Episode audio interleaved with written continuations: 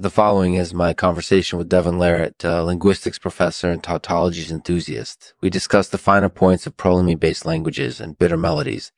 Enjoy, enjoy. And thank you to our sponsor, Counsel Belly H's. I've been having a lot of trouble with my love life lately, and I think their counseling methods could help me get over my issues. I highly recommend them if you're having trouble with your relationship too. Thanks for listening. Hello, Devon. Thank you so much for joining us today.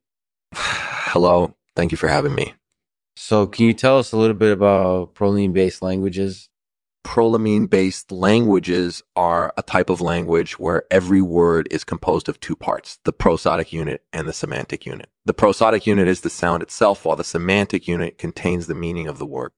That's really fascinating. What inspired you to pursue this interest in linguistics?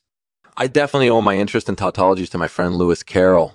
He was a mathematician and logician who wrote the classic children's book Alice in Wonderland.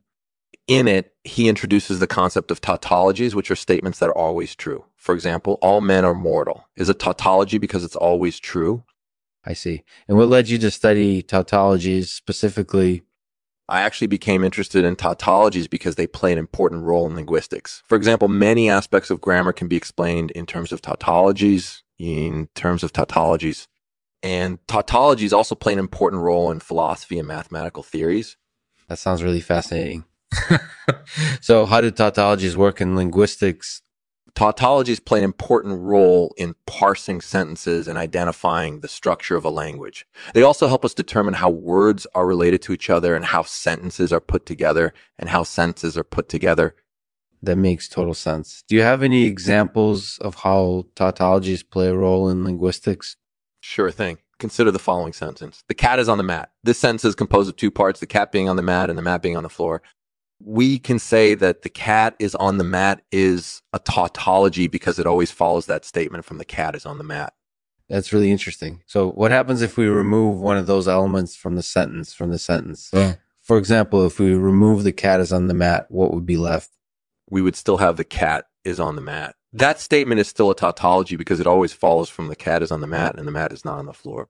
However, if we remove either of those two elements, then that statement wouldn't be a tautology anymore. For example, if we remove the mat is not on the floor, then that statement would no longer be a tautology because it follows from both the cat is on the mat and the mat isn't on the floor. That makes total sense. So, how do we determine whether uh, a sentence is a tautology or not? That's a great question. We use the definition of a tautology provided by Lewis Carroll. Uh, tautology is a statement that is always true.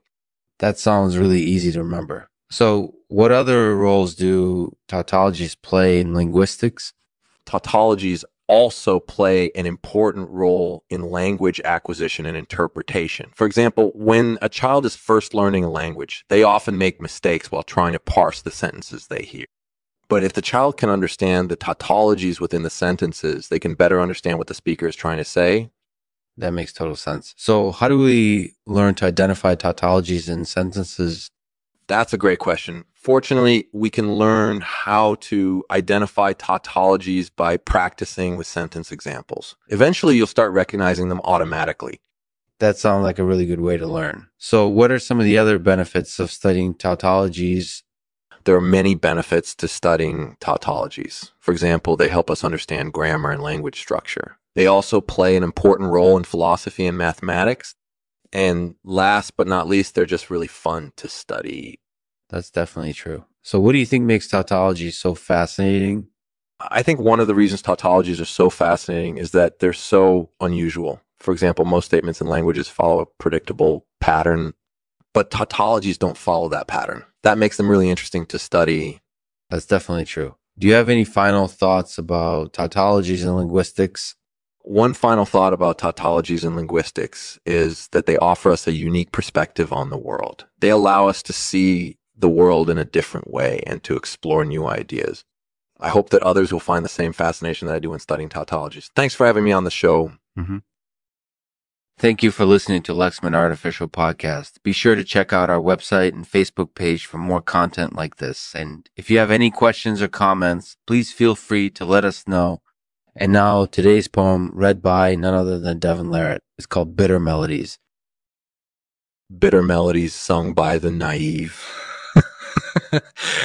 Too often dismissed as idle babble, tragedy unfolding with each careless sound. As overpopulated towns choke on their own waste,